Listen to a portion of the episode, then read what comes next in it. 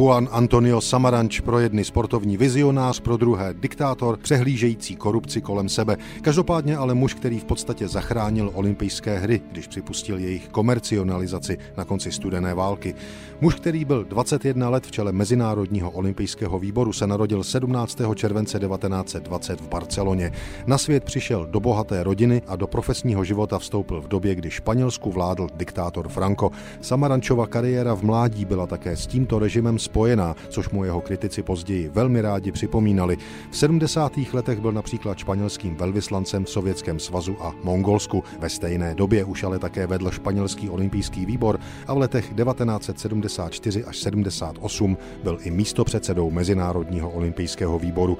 Do čela této významné sportovní a společenské instituce ho katapultovala napjatá situace rozděleného světa a hluboká krize olympijského hnutí. Olympiádu v roce 1976 v Montrealu bojkotovali africké země kvůli účasti novozélandského týmu. Her 1980 v Moskvě se zase nezúčastnila většina západních zemí na protest proti sovětské invazi do Afghánistánu a do Los Angeles o čtyři roky později zase nepřijeli komunistické země. O pořádání především letních her v té době také rapidně opadal zájem. Při dodržení tehdejších pravidel se totiž měnili v ekonomicky těžce prodělečnou záležitost. Obrat přišel s nástupem Juana Antonia Samaranče. Po hrách v Moskvě rezignoval na funkci předsedy Mezinárodního olympijského výboru Lord Kilanin a Samaranč po volbě nastoupil na jeho místo.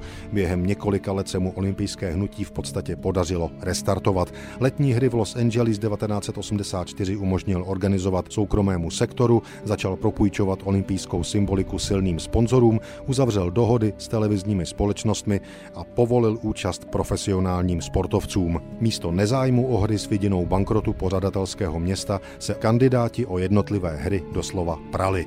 Během Samarančova vedení Mezinárodního olympijského výboru se také objevila řada případů korupce členů výboru od kandidátských měst a zemí. Předseda Samaranč ale vždy tvrdil, že o ničem neví.